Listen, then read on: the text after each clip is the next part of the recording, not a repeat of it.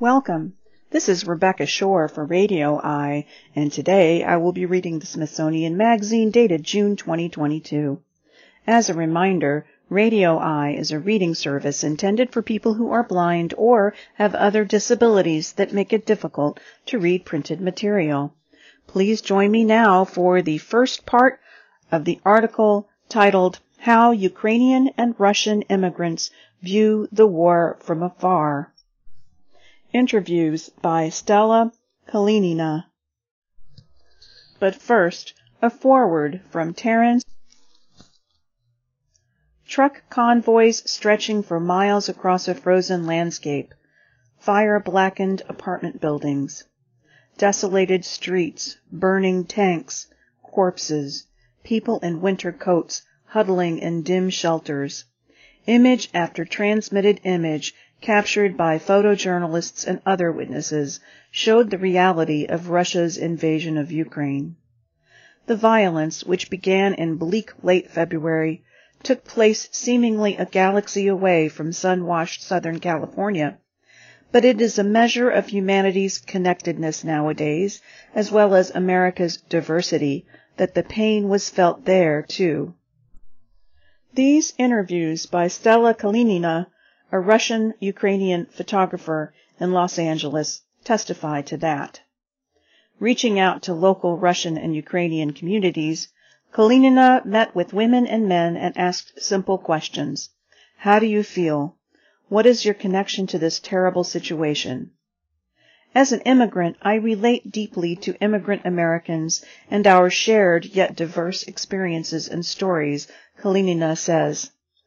Though the immigrants she visited in and around Los Angeles, some 6,000 miles from the actual fighting, were spared the blood and hardship, their heartbreak and tears are real. So is their hope, thank goodness. Their point of view on the war is uniquely instructive, a combination of deep emotional history and clarifying distance. Perhaps it isn't surprising to hear from the Russian immigrants that they are appalled their native country would so brazenly attack Ukraine, but their shame is somehow reassuring. Likewise, it's useful to know that some Russian-speaking Ukrainians, like Andrew Berezin, are as startled as the rest of us are. The sheer disbelief and the sheer shock that this is really happening, the brother nation is attacking us, Berezin told Kalinina. There are roughly 2.5 million people from Russia and 1 million people from Ukraine living in the United States today. They're our neighbors, colleagues, friends. Let's learn from them. And now the interviews. First, New Patriotism. Andrew Berezin, born in Mariupol, Ukraine, now lives in Los Angeles, his occupation is software engineer. My father's attitude was that I should somehow leave Ukraine, and that's what I did, and immigrated to the U.S. seven years ago. I guess there are two types of people who stay and try to build the country, and people who just wish for their children to go and contribute to the places where democracy and other things are already established. We all grew up with an idea that the U.S. is the best country, that's from Hollywood, probably. LA seems to be the best place because of the opportunities, because of the size of the place, all the different cultures, the weather, the ocean, the mountains. My parents moved out of Ukraine three weeks ago and are now living with my sister in Israel. I helped them immigrate. Even before the invasion, I was looking at the buildup of Russian troops and it was a huge amount of troops just located in Belarus and in Russia, and Mariupol is 20 minutes away from the war zone. I was reading U.S. intelligence news and UK intelligence news, and I just thought it would be safer if they relocated somewhere not so close to Russia. They started packing, and with my 90-year-old grandma, they drove to this place, Dnipro, and they were staying in this Airbnb for a week. Then, one night, before going to bed here, I checked the news, and Russia entered the territory. And I said, okay, it happened, so there's no way back for you. So they relocated to western Ukraine, to my friend's house, actually a friend in LA. His parents are from, from Ternopil. I got them connected and they stayed for 10 days or two weeks.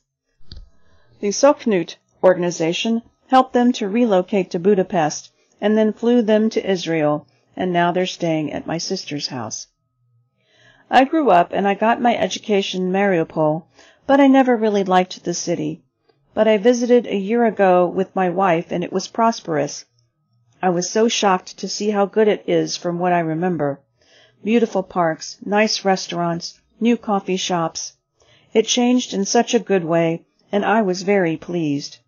And now this, where 95% of the buildings are destroyed. All of your memories from childhood erased. Before, Ukraine was sort of a developing country. People didn't know where Ukraine is, and when you say Ukrainian, it's hard for people to comprehend where it is or who you are, basically. It feels now that Ukraine means freedom, courage, liberty, and patriotism in a good way. And I feel like a lot of people, a lot of Ukrainians now, they're very united, which they were not before. I believe our country will change significantly and I feel like this could be the moment if everything is resolved peacefully. A lot of people and immigrants may be willing to go back and bring the economy of the country back and contribute to the country, be proud citizens. That pride wasn't there before. I speak Russian. I don't speak Ukrainian. I was always sort of distant from the Ukrainian culture. Now I feel my identity changed because I'm not close to Russia anymore. Now it's, okay, I'm Ukrainian. Everything is changing. There will no longer be friendship. How can there be friendship? At least right now in this generation, when thousands of people died in this war, killed by your brother nation. The next interview. Victoria Shevkanova, born Kryvyi Rih, Ukraine, now lives in Oxnard, California, where she's a preschool director. Vladimir Shevkanov, born Kiev, Ukraine, occupation engineer. Vlad Shevkanov, born Kiev, Ukraine, a high school student. Victoria Shevkanova. Seven years ago, we moved from Ukraine to the United States. We wanted more and a better future for our child. Vladimir Shevkanov. My mom is in a bomb shelter right now. She celebrated her birthday there. Victoria. My parents are trying to escape. My friends are trying to get them out as we speak. They are in western Ukraine, so hopefully we will see them soon. Vlad Shevkanov. Having my grandparents right now in the line of danger is very scary. Victoria. We do try to help. There's a Ukrainian community here. We went to protest, we gathered money, the boys were getting some vests, night vision goggles, whatever, to ship to Ukraine to help common people protect our motherland. Americans are helpful. They bring a lot. Anything for the kids. Warm blankets, socks, diapers, formula, whatever. All the donations will go to Poland, to the Polish camp for the Ukrainian refugees. Vladimir. My feelings about the war are hard to explain. When I was born, Ukraine was part of the Soviet Union. Even though we didn't live in prosperity, we lived well together. One person managed to break up the Ukrainian and Russian peoples, possibly forever. But we have to thank him for uniting Ukraine. If previously Ukraine was divided, now it's united as one people that no one will be able to conquer. Victoria.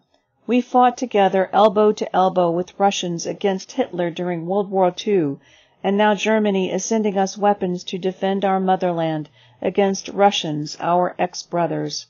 It's the hatred which is the sad part. Vladimir. There, there's too much spilled blood, and for nothing. Ukraine has never attacked anyone. The blood is being spilled because of the ambitions of one person who decided to recreate the Russian Empire. Ukraine will never surrender. Ukraine has already won. Morally, it has won completely. The question is how much will the world help Ukraine? Victoria. The hope that we could live in peace with our neighbor was lost. Vlad. I get some hope from my grandparents back in Kiev. It's incredible to see how, even in the face of all of this, we call them and they have a smile. They are cracking jokes. They have a positive attitude. That gives me some hope that everything will turn out okay in the end. Vladimir. There are many more good people than bad people. This gives me hope that despite everything, good will win over evil. Life will continue and the next generation will have a much better life. Victoria. Without knowing what war is. Next interview. Mark Khoroshev. Born Khmelnytsky, Ukraine. Now lives in Arcadia, California, and is an electrical engineer. I was born in 1937. That year my father was arrested. He was in the military. There was a purge of the military then under Stalin.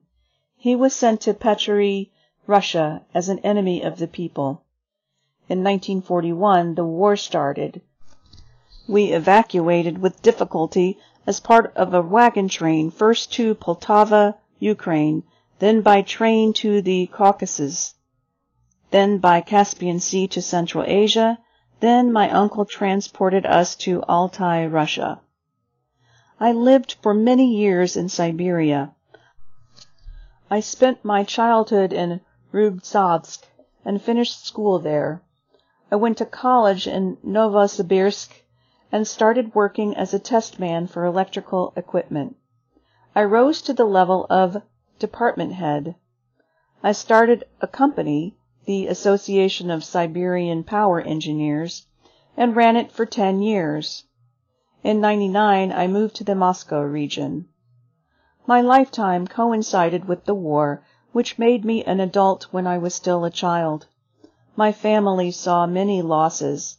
During my lifetime, I saw the Holocaust. We lost people in the war. We saw repressions, as is typical for a Soviet person. Nonetheless, I lived, worked, and strived. I have many inventions, including three American patents. I'm interested in poetry. I've published a few books. Everything would have been fine if I hadn't found out that I was living in a country ruled by a tyrant. The tyranny didn't end with Stalin. I always felt that there was the Communist Party which ruled everything, and I was just a cog in the machine. Over time, things got worse and worse. A kind of hopelessness set in. I didn't leave during the wave of economic emigration in 1991. I earned well, but I couldn't buy anything. All my life and the childhood of my kids was spent waiting in line to buy something. What for? Where's the sense in it? This is why, when my children grew up, I started to encourage them to leave the country. The 90s led to wild corruption in Russia. Everything that I had been building turned out to be useless. There was a total loss of ideals, disappointment. Happiness is when you are doing necessary work, people are happy with you and your work, and you are happy that you are creating something. Also, the corruption was terrible. You had to give bribes everywhere, but I didn't know how and I didn't want to. The wars in Chechnya affected me. I made the decision to leave so that my children could live in a free world. Since 2001, I've been living in America. I didn't want to be idle until retirement. I'm still working today. In a few days, I will be 85. This war has been a personal tragedy. Whoops. 85. When these terrible current events in Ukraine started, we helped financially for my nephews to leave Kharkiv, which was under bombing attacks. At the beginning of the war, I had seven relatives in Ukraine. Now, there's only one left. This war has been the biggest blow of my life after my father being arrested and repressed without cause. The pandemic and this war ruined my old age. This war has been a personal tragedy that will be impossible to heal from. I know that even if peace is declared tomorrow, it will only be on paper. To re-establish what's been lost materially, five to ten years will be enough. Mentally, it will take one to two generations, but I no longer have this time. I grieve that the rulers of Russia push the people around so much the population is accustomed to being slaves. What Putin has done is a terrible foolishness and a crime against both the Russian and Ukrainian people. For me, Ukraine has chosen the correct way. They hold elections. The country is moving with difficulty, but nonetheless toward civilization. But their road will continue to be long. The next interview. Lucky to get out. Toby Lehman, born in Denver, now lives in Los Angeles. Occupation garden master. I moved to Los Angeles in 1956 when I got married at 19 years old. I've been a member of Wattles Farm Community Garden for 29 years. About 45% of our membership is from the former USSR, many from Ukraine. I share a bond with our Russian speaking members and the whole community because my mother was born in Odessa. It was Russia at the time. Her family escaped during a pogrom. They were lucky enough to get out. She was one of four children. At first they weren't accepted by the United States, so the whole family migrated to Canada. And then, in Canada, she met my father, and they migrated to the United States. This war has brought back so much of my history and my heritage. I think of the hardships that my family went through getting out of Russia and making a new life for themselves. I'm very proud of my mother coming to Canada when she was a young woman. I think she was about 15. I bonded with the Russian speaking people the minute they came into the garden, and they know that I am their advocate. Our gardeners from the former USSR come from all walks of life. We have scientists, we have doctors, we have one member that started out working for the director of the equivalent of our jet propulsion laboratory. He worked on spaceships. And he lived in Ukraine when he was in the army. We have people from Chernobyl. They have provided us with courage. They tell me stories that just broke my heart. How they'd have to wait for an hour to get bread, and what went on during the war, and how they were persecuted in Russia. At Wattles Farm they could speak Russian and be understood, and it makes them feel it's their home away from home. It's where they can bond and share memories of Ukraine. And they have this spot that nobody can touch. Nobody can touch that bond that they have with each other. Once a month, the members get together to work in areas where we grow fruits and vegetables for the community. And this weekend it was so heartbreaking I couldn't contain myself not to cry because they have families still in Ukraine. We have families that have people in Russia and Ukraine. So families are fighting one another, killing one another. The crew that I was working with yesterday stopped and we all had a moment of silence and sent our prayers over to Ukraine. It's just horrible. When are we going to learn? Breaks my heart at 85 years old I have to see what's happening to humanity. The next interview. Embarrassed. Lyudmila Zotova, born in Petropavlovsk, Kamchatsky, Russia, now lives in Los Angeles and works as a photography agent. Petropavlovsk, Kamchatsky is in the far eastern part of Russia it's actually closer to Alaska than it is to Europe. My father was the captain of a crabbing boat.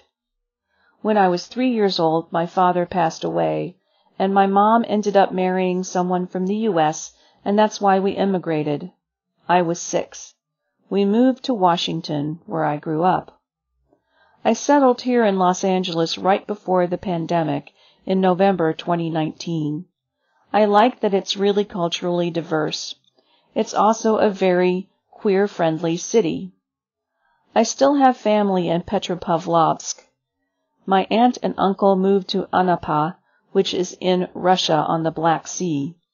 I have some other relatives in Moscow, and my mo- mom's aunt is in Ukraine in Smila, which is central Ukraine.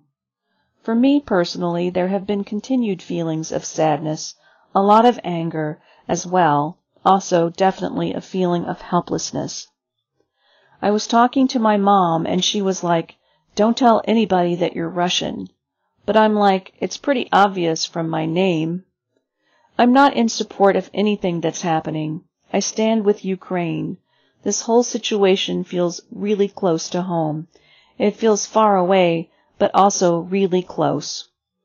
But I feel like there are honestly, for me, some things to feel embarrassed about, like this war, how Russians treat the gay community, and racism as well. I don't identify with their politics. I don't identify with a lot of negative cultural things that happen there. There are so many beautiful things about Russian culture, but it's just a really complicated feeling for me at this time. I feel overwhelming sympathy and empathy for people having to flee, because all of the scenes from the war in Ukraine are very similar to the scenes that I grew up in, such as the architecture and the way that people are dressed it feels really close to me. I've been planning to do a trip back to Petropavlovsk and shoot a photo book there. And I was going to set a goal of doing that sometime in the next five years, which, you know, that's definitely a little ways away. So it could still happen. But now I have pretty mixed feelings about going back and want to keep some distance for sure. The next interview. Certain Ideals. Alexander Trofyamenko, born in Sumy, Ukraine, now lives in Los Angeles. Occupation physician. I lived in Sumy, Ukraine until I was 15 and then we moved to the United States. First I lived in Arizona. I graduated from high school in Tucson, then went to Phoenix to Arizona State University. I went to medical school at University of Arizona in Tucson, and I'm here for residency in psychiatry at UCLA. My wife's American. All her family's in Arizona, and my mom and my stepdad live in Arizona too. Sumy is about 30 kilometers from the border with Kursk region of Russia. It's a fairly Russian-speaking town. School was in Ukrainian, but we would speak Russian outside of school. I felt like I was Ukrainian, but it wasn't the biggest piece of my identity. Things changed for me in 2014 when Russia invaded Crimea and began to take over the Donbass region. That was a breaking point for me where I felt I am way more Ukrainian than Russian. When I meet people who are American and who really don't understand the situation and they say, Ukraine, maybe it's best for it to be two different countries because there's a Russian speaking East that's pro-Russian and pro-European West. I say, well, I'm from the eastern part and we all speak Russian, but nobody wants to be a part of Russia. The value system is very different. Something that we, I think, as Ukrainians share with the West is the idea that truth is important in itself. If you think human life is important, truth is important. There's certain ideals that we all aspire to, that the state should be in service of human beings that live there. That's different from, say, people in support of Russia as a super strong country, militaristic country, Russian conquest. They see people as a means to an end of a great empire. If the truth hurts the Russian state, if human life is seen as a burden for the Russian state, it can be eliminated. That value system puts the state above the individual. I can't imagine having to go to sleep and not knowing if the rockets are going to come your way. That's a stress that I just can't right now at this point empathize with just because I haven't lived through it. So my stress is that what can I do to help with the situation? What can I do personally to really stop that? I'm really glad people have been reaching out and telling me they support Ukraine. I made a decision to really try to raise awareness to encourage people to donate to important causes, humanitarian and especially military. That's really interesting because it's an uncomfortable space for doctors, especially psychiatrists, to talk about lethal aid. I'm basically saying, no, this is really to stop the bombs from falling on people like my grandmother. Let's not forget, Ukraine had one of the biggest nuclear arsenals in the world in 1994 when United States, Russia, and the United Kingdom gave Ukraine guarantees of its sovereignty and protection for giving up nuclear arms. I have an uncle who I was really close with when I was younger. He was a firefighter. He and his wife are from, from Vorozhba, which is a little village, and basically it was occupied by the Russians. He and his wife in their 70s had to live in the cellar inside their own house because the Russian troops invaded. If you're not willing to give them whatever they want, they'll just kill you on the spot. Their tanks were in the front yard. So it was really scary for him. They didn't have any electricity or any utilities for about two weeks. We were just so happy that he and his wife survived. Growing up, I felt there was a lot of community. We were all poor, we all didn't have anything, were playing on the streets, and playing either soccer or something else. There was something about Ukraine. The country was beautiful. There was a lot of nature that you could go to. There's a lot of parks, even though it was dilapidated in a lot of ways. My mother was a single mother. We would have to skip meals because we didn't have enough money to eat. It was so bad. I distinctly remember feeling, wow, some kids are so lucky to be able to eat what they want. I think I was 12 years old, and we would always have fried potatoes for dinner. I liked fried potatoes, but I wished I could eat more. I was still hungry. That feeling stuck with me, just being jealous about food. Having to wear the same clothes over and over again because we didn't have the opportunity to buy anything else. That was the reality of our life. It was my grandma, who is living there now under the bombs, who was like, you need to be somebody. You see this situation. Do you want to live your life this way? She instilled that in me, that I have to grow up really, really fast, that I have to fend for myself and provide for my family. She always treated me like an adult, that I could be whoever I want to be. I just have to work really, really hard. And we'll leave it there for now. This concludes readings from the Smithsonian Magazine for today. Your reader has been Rebecca Shore. Thank you for listening and have a great day.